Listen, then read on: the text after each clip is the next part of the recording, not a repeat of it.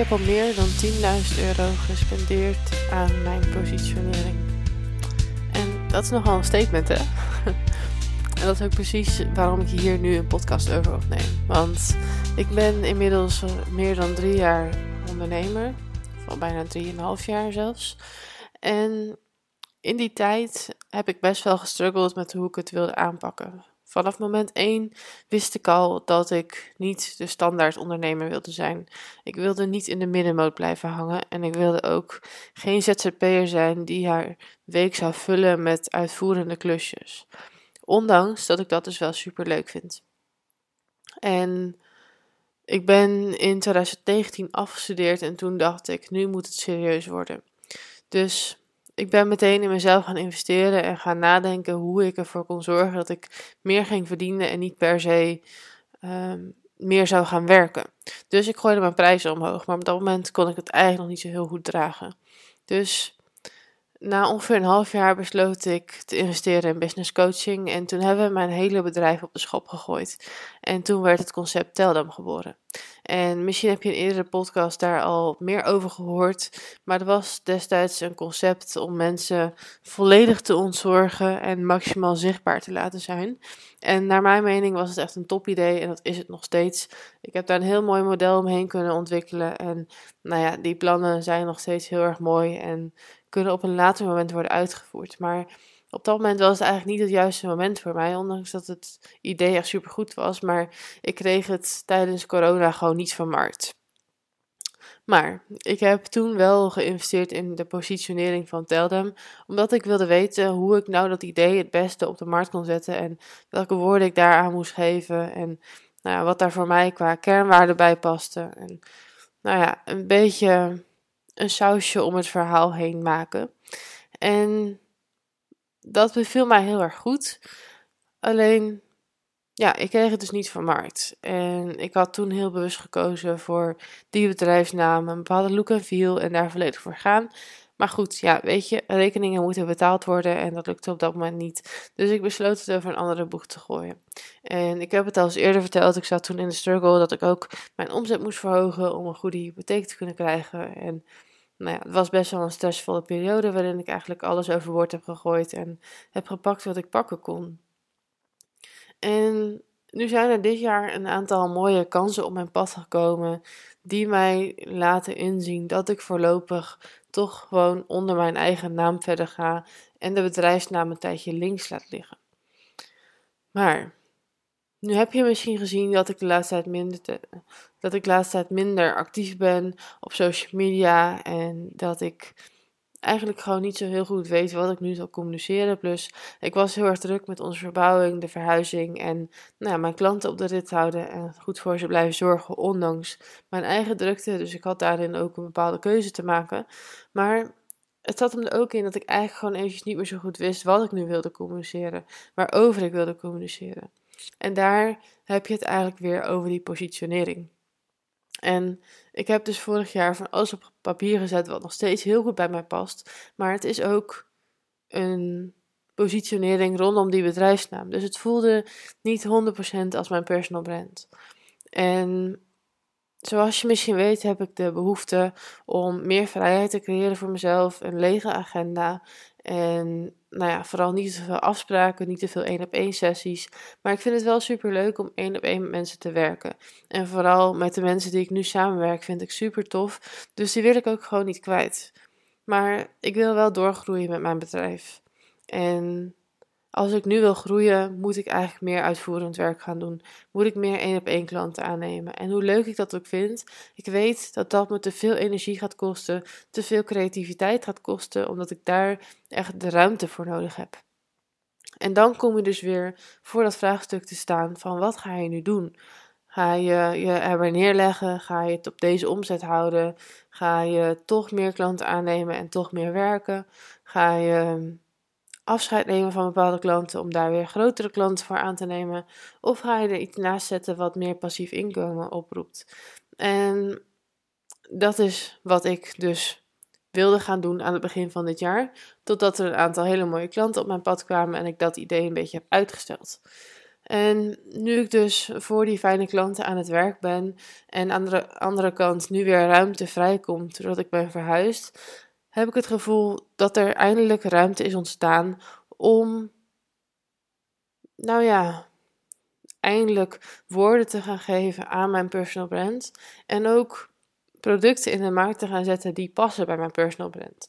Want in de afgelopen tijd heb ik getest met twee online trainingen.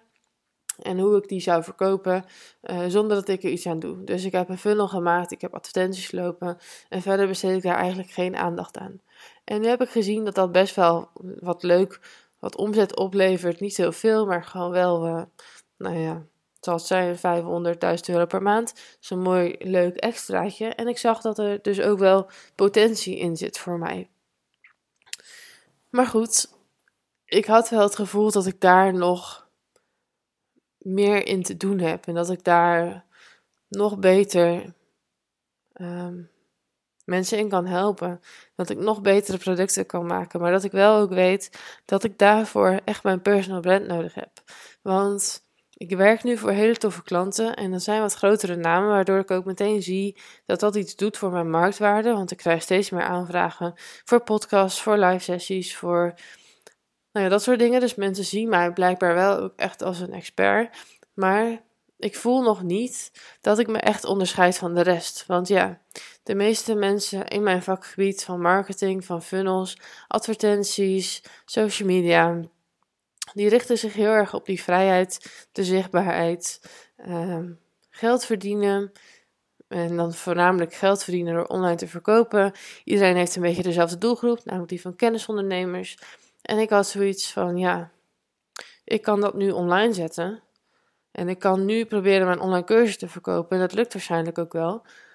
Maar dan voel ik me nog niet echt onderscheidend. En dat is iets wat voor mij heel erg belangrijk is, maar wat ik ook heel erg belangrijk vind voor mijn marktwaarde. Ik wil dat mijn klant niet hoeft te twijfelen over of hij nou met mij in zee moet gaan of met mijn concurrent. Dat hij gewoon weet, Milene past bij mij, Milene deelt mijn visie. En ja, haar merk spreekt mij gewoon aan. En ik voel dat ik haar product nodig heb. Dat is waar ik mijn klant bij wil helpen. En daar kwam dus weer die positionering in beeld. En toen dacht ik, weet je wat, ik ga nu gewoon weer zo'n 6000 euro uitgeven aan mijn positionering. Om het voor nu gewoon echt goed op de kaart te gaan zetten. Zodat ik echt los kan.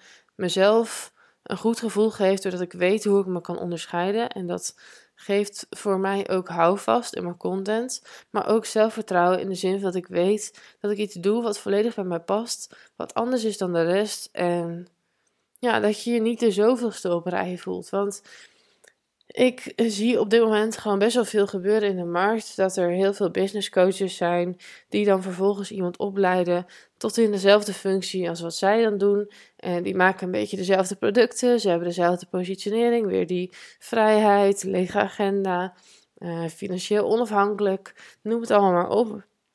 En ik wil daar gewoon niet op die manier tussen staan.